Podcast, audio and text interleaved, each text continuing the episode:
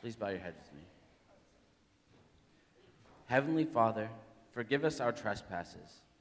Help us to see the reality of racism and free us to challenge and uproot it from our campus and even from ourselves. Give us the wisdom to know when we are wrong and the humility and the strength to own up and to take the nature of Jesus Christ, the nature of a servant, toward our brothers and sisters. We ask for forgiveness and for transformation as we open our hearts and our minds in prayer together this morning. Allow us to see your divine image and likeness in our neighbor. We pray this scripture for ourselves from the Gospel of Mark of Matthew. You shall love the Lord your God with all your heart, with all your soul, and with all your entire mind. This is the greatest and the first commandment. The second is like it. You shall love your neighbor as yourself. The whole law and the prophets depend on these two great commandments. We pray this in your heavenly name. Amen. Amen. Um, so if you can just bow your, bow your heads, close your eyes as I pray this prayer. O Lord, our Lord, how majestic is your name in all the earth. We thank you for bringing together in your worldwide church people of all ages, from every tongue and tribe and language and nation. Through the precious blood of Christ, you have called those who were far off and have brought them near, not only near to you, but near to each other. We pray for racial reconciliation in our nation and in our churches. We thank you for all you have done to sustain our African American brothers and sisters through centuries of suffering and mistreatment. Thank you for the opportunity we have in the body of Christ to worship with those who are unlike us in culture, temperament, and background, but like us in faith. Grant that we may be united in truth and abounding in steadfast love. We pray for those who have been given great blessing and privilege in this life, for all those who enjoy advantages of family, of wealth, of education, and of opportunity. We know that to whom much is given, much is required. May those who fit this description be especially eager to listen and learn from those whose experience may be far different. Bring healing to this land, O Lord, for the stain and sin that is our history of racial prejudice. We lament the racial bigotry that has taken place in our nation's past and continues to exist in the present.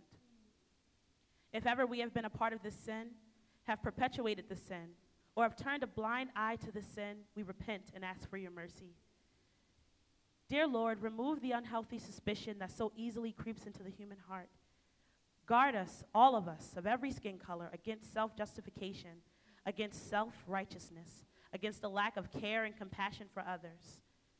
Turn away the schemes of the devil, that fiendish serpent who loves to pull apart those whom Christ has joined together. In the midst of all our differences of, of outlook and experience and political inclinations, may we never forget all that we have in common as descendants of the same Adam, as children of the same fall, and as sinners redeemed by the same Christ. Give us joy as members of the same family, with Christ our brother, you our heavenly Father and the Holy Spirit as our inheritance and bond. Give us a sweet sense of fellowship in this church. Help us not only to be friendly, but to make friends, especially with those who may not think or look just like us. Give us forgiveness where we have failed you, and patience for those who have failed us. Give us grace to bear all things, believe all things, hope all things, and endure all things. We pray all of this in the name of the one who is Lord over all and the Savior for all, Jesus Christ, the righteous. Amen. Today's speaker is a 2003 graduate of Eastern Nazarene College. He's the husband to Jen, who graduated from ENC about a year after him. He's the father to Andy, to Annabelle, and Oliver.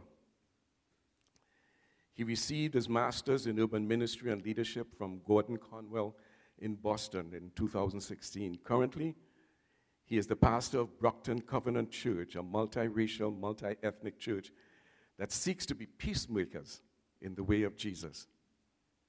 He is also president of the board of Brockton Interfaith Community, an organization that addresses racial and economic injustice through faith based community organizing. And from what I, I just learned, that he's also just recently been ordained. Let's give a warm ENC welcome to Reverend Dave Capozzi as he comes.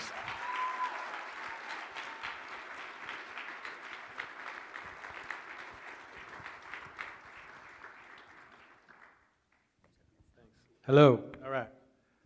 This is a good segue because no one should have to follow Dr. King, especially a white guy. Right? I didn't hear enough amens. All right. Pulpit. Hi, ENC. Okay. So that's one thing we're going to have to fix from the start. Hello, ENC. All right, all right, all right. So um, before I get to, uh, I, I, need to segue because that was powerful. Um, so what I what I need to do for myself before I enter into anything that I'm going to speak about before my clock starts, I would really like to invite us into a moment to pause and to consider what you've just seen. Uh, it should have been jarring to you, no matter where you come at this from. No matter where, that should have been jarring to you. So I invite you into this silent space for a moment before I begin to tell you a little bit about what I prepared for this morning.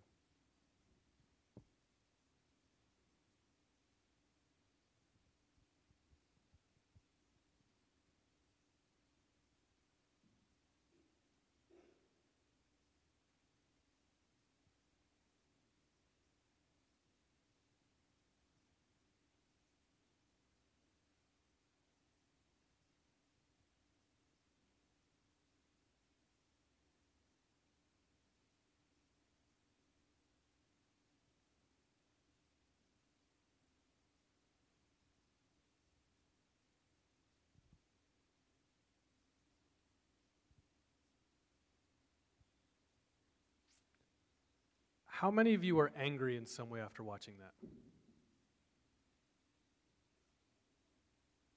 Brokenhearted, confused. Yeah, keep it up, keep it up. It feels it feels very strange to follow this up because ultimately Dr. King's legacy has been co-opted by people that look like me. His legacy has been co opted by whiteness, and I stand in the tension of that reality before you, and you need to know that. That as I stand before you on your Martin Luther King chapel, I recognize that people that look like me and who hold positions of power and privilege have taken what he did and have neutered and sanitized his message. And so I stand before you knowing that and hoping that that is not what you hear today. I need to name my intention is to never sanitize one of the greatest prophets that we have seen in the last 500 years. So, who am I? Uh, I did graduate here almost 16 years ago. Uh, I am a white man, as you can see.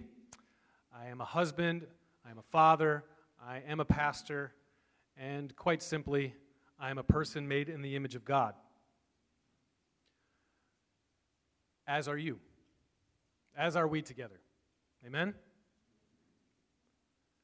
I stand before you as someone who has never experienced the trauma inducing impact that racist structures and systems have had on black and brown communities and individuals in this country.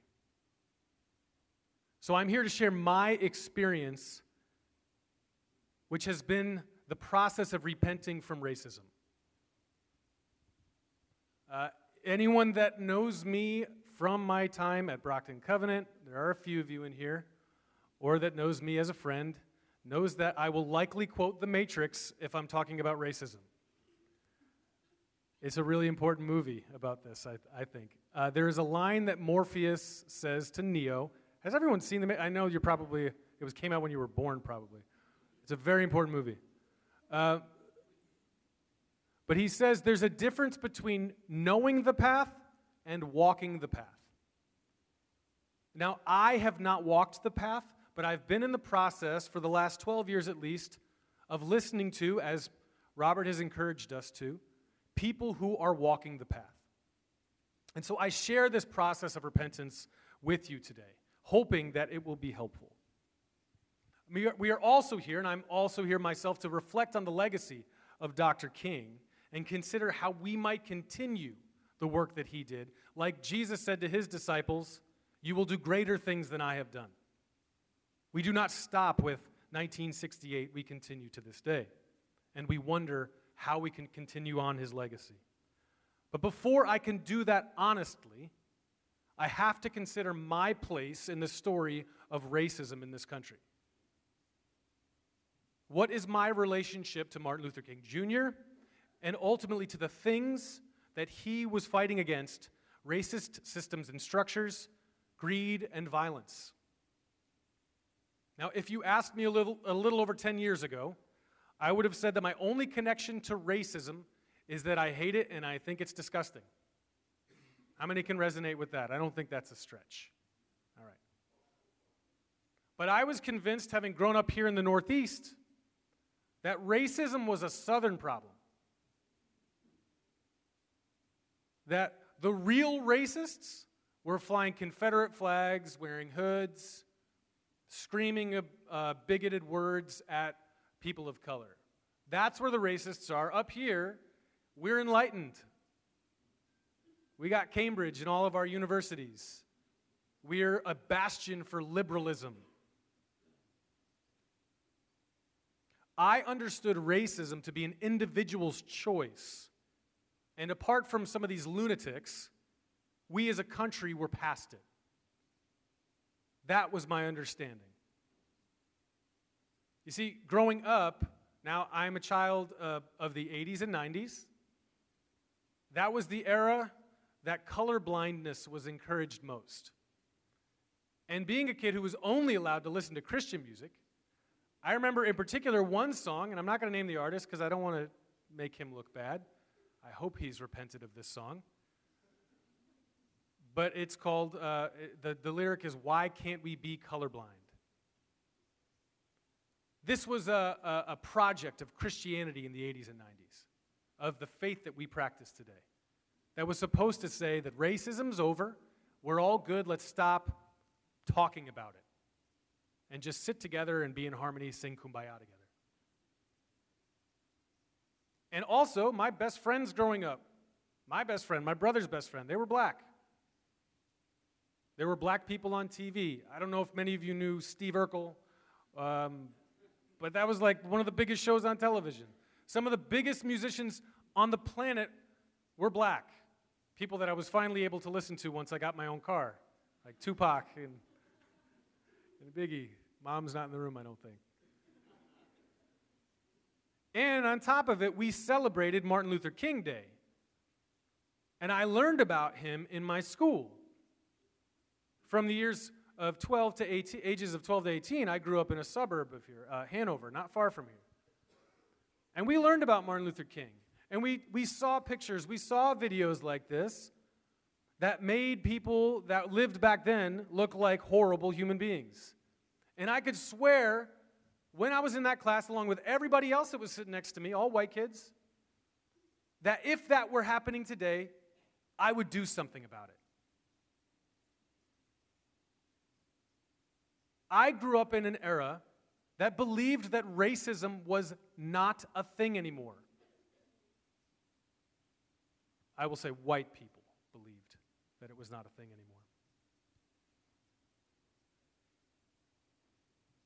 And so for me, growing up in a place that was all white, I did think that was a little weird when there was only one black kid in my school. But I didn't think, it never crossed my mind, that somehow, maybe, that was the result of redlining or racist systems and structures. It was just like, you know, birds of a feather, flock together. So we got white towns and we got, you know, urban centers like Brockton and Boston and Dorchester, all that sort of stuff. That was the way I was conditioned to think. And then I ended up here. And much like it is now, Eastern Nazarene College was a very diverse college. Most of my friends, if not all of them at the time, were Cape Verdean. There was this whole influx of Cape Verdean kids who played soccer, and they were all my friends. My roommate was Cape Verdean. He's still my best friend to this day. And I noticed at the time, and it bothered me because my friends were either on the basketball team or the soccer team. I noticed how, which is not named this anymore, but the Colonel's Coffee House was where the black students hung out. And the white students kind of did their own thing too. And so that bothered me. But racism didn't cross my mind. That wasn't a part of the conversation. I didn't think Eastern Nazarene College could be racist because we were diverse. But I have news for all of us today that just because we are existing in diverse spaces does not mean we have overcome whiteness.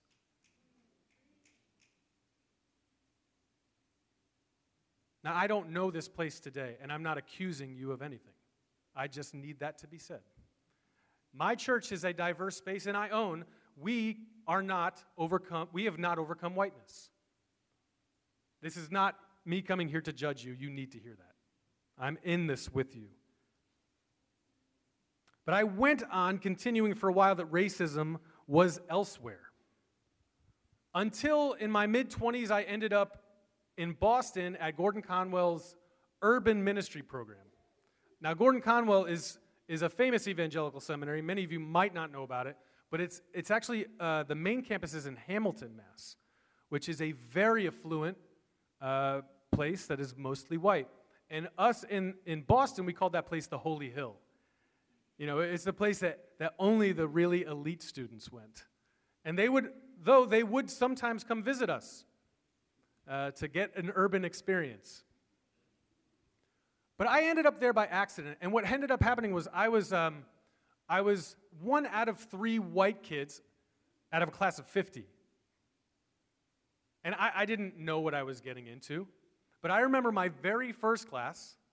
I was in class with a professor named Soong-Chan Rah, uh, who, if you, I believe he's spoken here, uh, who, if you've not heard him or read anything by him, do yourself a favor. He's written a book called The Next Evangelicalism that he was writing when I was in seminary there. And he starts my very first class with, uh, of course, racism. And I'm one of these three white students the other two had come from the Holy Hill. And they came saying that racism was not a problem in America anymore, and it certainly wasn't a problem in the church. I got laughs. Good. You can laugh at that. Thank you. That's good. I, the room did not laugh. The room erupted with anger and disbelief that fellow brothers in Christ did not see the experience of their black brothers and sisters in the room. And for me, that was a, a jarring experience because I told you how I was raised to think.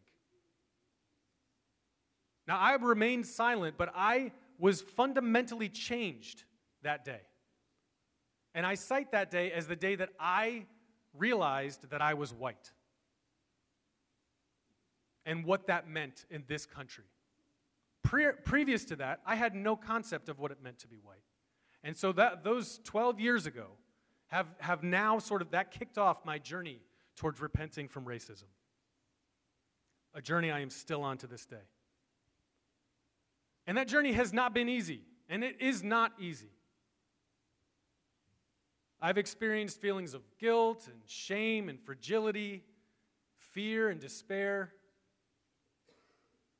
I've experienced friends and family really annoyed by me bringing this conversation up all the time. You know, just trying to have dinner with some friends and Dave's talking about racism again. But worst of all, churches that I've been a part of have told me to stop talking about this because it is not a gospel issue.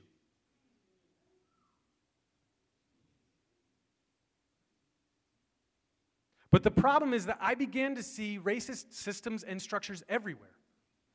Because, like in the Matrix, once you see, you cannot unsee.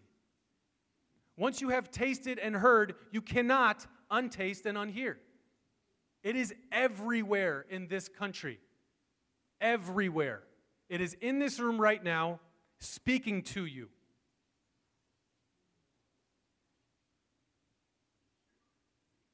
So I wondered if this is not a gospel issue, then where is the church in this conversation?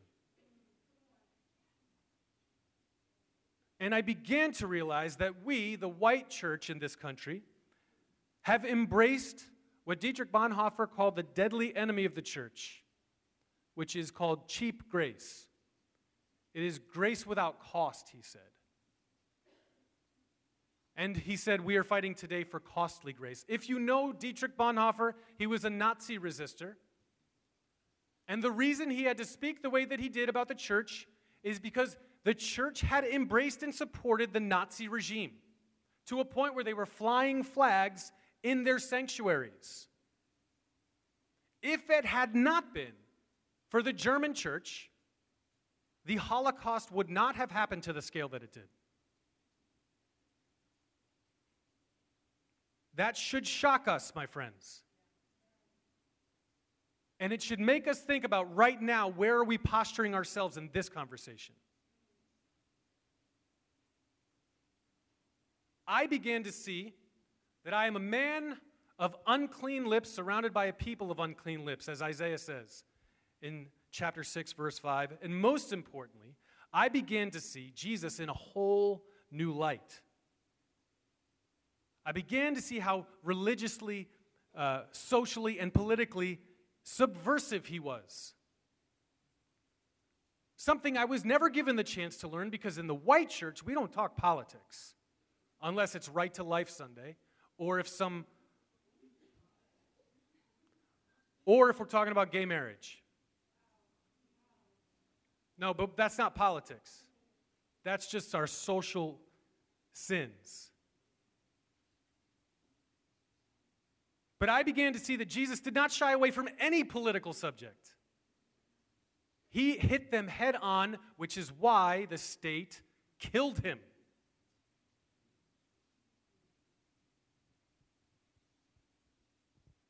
And now, having understood Jesus in a different light, as a first century Jewish man, I see many of the ways in which I have filtered everything in my life, not through Christ even though I grew up Christian, but through whiteness with Jesus' stamp of approval. Because you see, not that long after Jesus died, he was turned into a white man with flowing hair and blue eyes. Not that long. Holding lambs.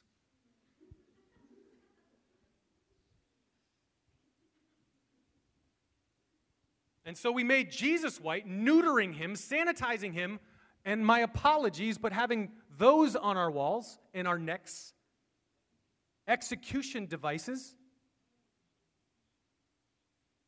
We have sanitized Jesus.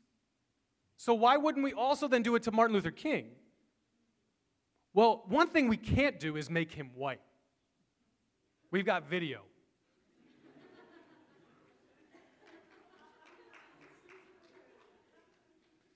But one thing we have done is we have taken quotes of his and prioritized the ones that are most appeasing to white people.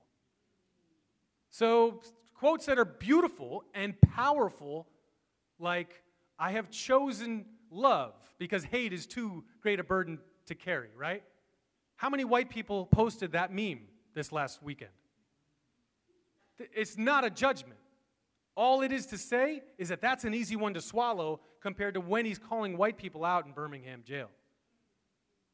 For, for saying they're with him, but then questioning his methods. The truth about Martin Luther King is that at the time of his death, at my age, 37 years old, 75% of white folks disapproved of him. And that's a conservative number. 75%, which was 25 points higher than in 1963. What happened? First of all, what happened in those five years that made him more detestable to white people? And second, what has happened since that has made him a face of the empire.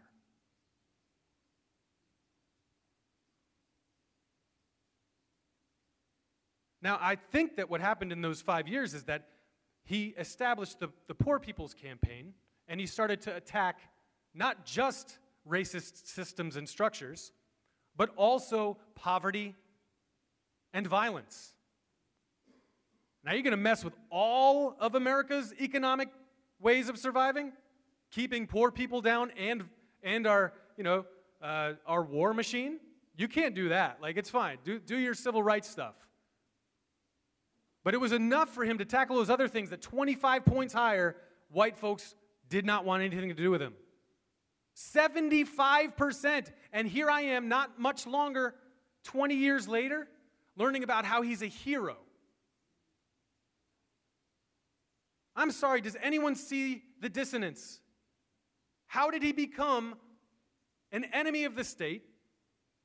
And then 20 years later, I'm learning about how amazing he is and how racism is dead.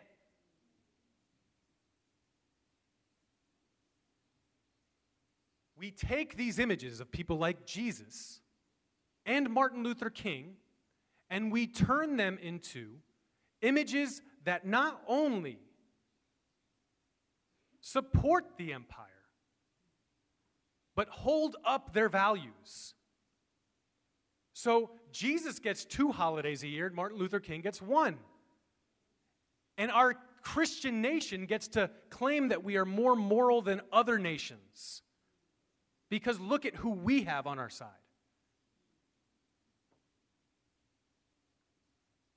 There's a reason that God told the Israel, Israelites not to make graven images.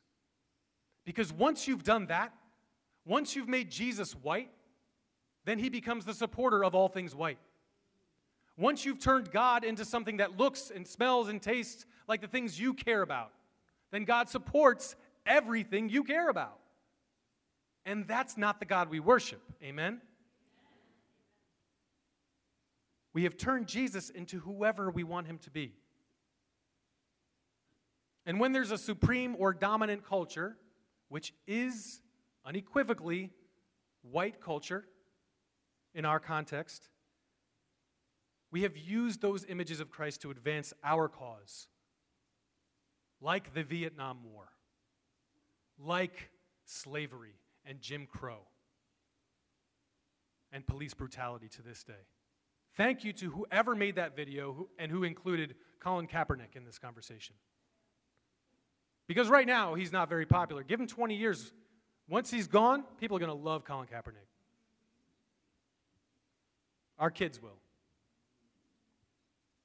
The white church has been complicit in slavery, Jim Crow, police brutality, and so on because we have not shown up for our brothers and sisters of color.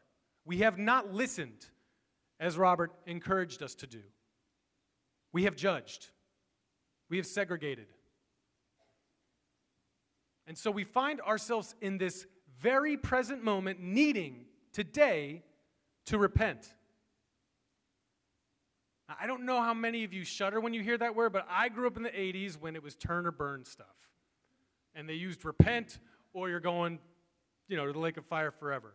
The truth is, you probably know this, but repent simply means to turn in a different direction. So you're going down towards empire, you're facing that flag and you're giving it honor, but instead go that way and go towards the kingdom of God. That's what Jesus was saying. This thing upholds empire, that is God's kingdom. You can clap, please. If we're not clapping for that, I don't know what we're clapping for. And so, this is our scriptures have something to say to us today about this. In Luke uh, 3, verses 7 to 14, we have this scene where John the Baptist is doing his thing. He's preparing the way for Jesus. And tons of people are coming out to him. I'm going to read this to you, and then I'm going to tell you why I think this has something profound to say to my people, the white church. When the crowds came to John for baptism, he said, You brood of snakes. Come on in, everybody. You're a brood of snakes. Who warned you to flee from the coming wrath? Here's the important verse right here. Prove by the way you live that you have repented and turned to God. Prove by the way you live that you have repented and turned to God. Don't just say to each other, We're safe, for we are descendants of Abraham.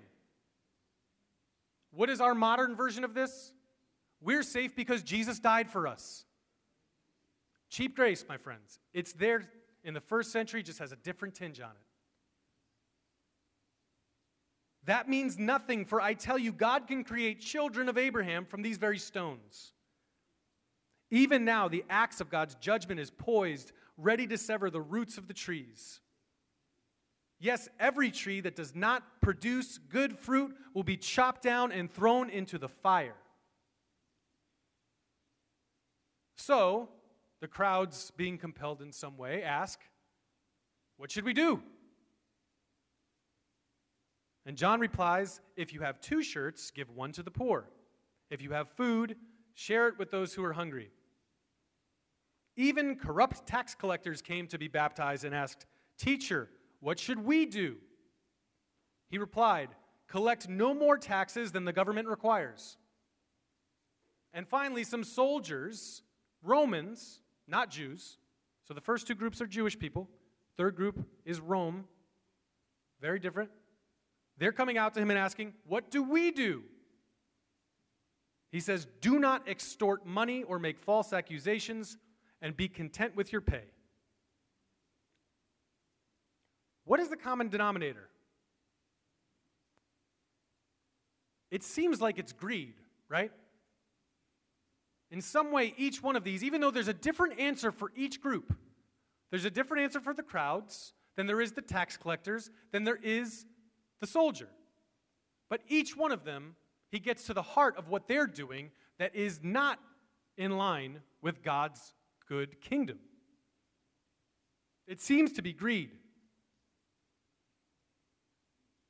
The other common denominator is that they're going out to some lunatic in the wilderness. Like the way the Bible describes John, it seems like he's crazy. No? Y'all go to a Christian school. Don't act like you don't know John the Baptist. Locusts and eat, like, come on. That's a guy I probably would stay away from. But for some reason, all of these important people, including Roman soldiers who were the occupiers of Israel, were trying to find life in this crazy person. They knew in some way that even them, even the Roman soldiers, were oppressed and dehumanized by the empire they served. So, white people, hear me now. Just because you are privileged in this context does not mean that you have not been dehumanized. It does not mean that you have not been oppressed by the principalities and powers that rule this world. You have been dehumanized as well, to the point where you don't think that you need salvation, that you need to be set free. The Roman soldiers were clear that John had something that Caesar didn't. We need to become clear that our friends of color who have been oppressed by this nation have something that the president's office does not have to offer us. That our hope is found in something different than the red, white, and blue.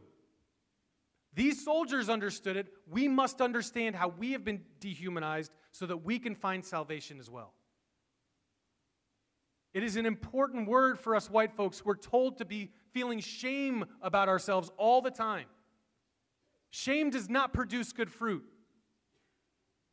Shame will never produce good fruit. And so, if you're sitting here feeling shame about yourself, do me a favor and go towards guilt instead. It's a little bit better. You've inherited something that you did not create. And so you have perpetuated it in some way, just like I have perpetuated it. For that, we are guilty. That does not mean we are condemned. We can repent. And this is the message John is giving, even the Roman soldier. Now, I don't know about you, but I want to pursue the kingdom of God with all my heart, soul, mind, and strength. Because I know that there is life.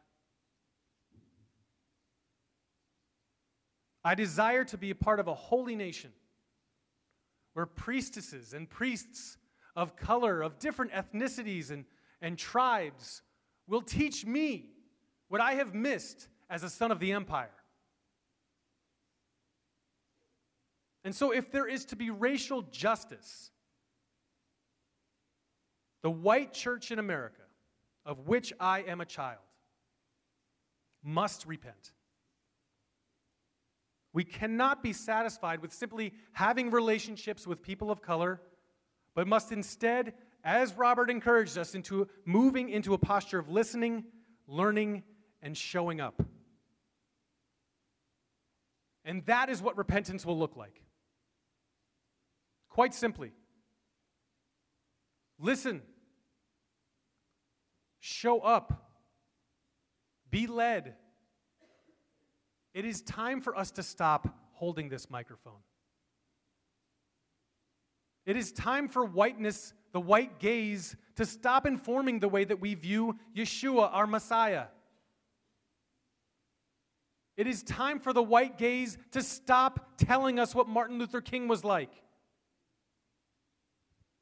And it is time for us to listen and to learn and to, to use our power and privilege to, to empower people of color, not to keep them in places where we feel safe, but to give them authority over us to tell us where we need to be going.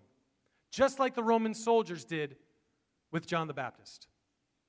So, my question for you, ENC, is Are you asking this question? Are you asking, what do we need to do? Or are you satisfied with diversity?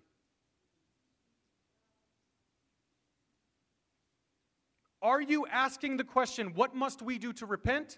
Or are we just praying? Saying words.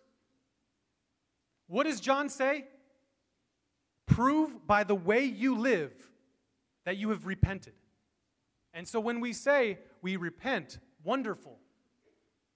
I believe that what God cares about is proof. What God cares about is seeing how you have repented when you have asked, What must we do? What must we do? That's the question. And I invite you, ENC, just like I'm seeking to do, to repent from racism every day of my life because whiteness occupies this body, and it will always have some kind of hold on me. So if I'm not listening, if I'm not following people of color, then I prefer that over the kingdom. And I do not want that. So I invite you to hold me accountable, just like I now am asking you in, an, in a way that is trying to hold my alma mater accountable to say, What now? I invite you to ask that question. I invite you to really lean in to the people of color that are in this place that I've already seen lead so tremendously and have experienced myself from people that have graduated from here and have come with me and have led me and have shown me ways that I continue to be white. I'll just end with this. One of the things that I'm learning, not only in this conversation, but in my, own, in my marriage, is a great posture is whenever someone tells you, hey, you did this, and it, it was a really white thing to do, or you did this and it was really you know, patriarchal, or whatever your situation is, that's me. Um, I carry all the markers of privilege, a white male Christian pastor. So I'm operating out of those often. If someone says those things, I was just encouraged to, to lean into this. Say, yeah, yeah, that sounds like me. That sounds like me. What are you afraid of? Are we people that believe in grace? If we really believe in grace, then we'll say, you know what, I screwed that one up. And then what's going to happen? because the truth is, friends, greed gets us started down these bad paths of racism and slip, but pride keeps them going. Pride keeps it going. So I invite us to not lean into that and to just say, you know what, God, we have fallen short. We seek after your ways, not our own ways. Please forgive us. And we start to move in another direction. Amen?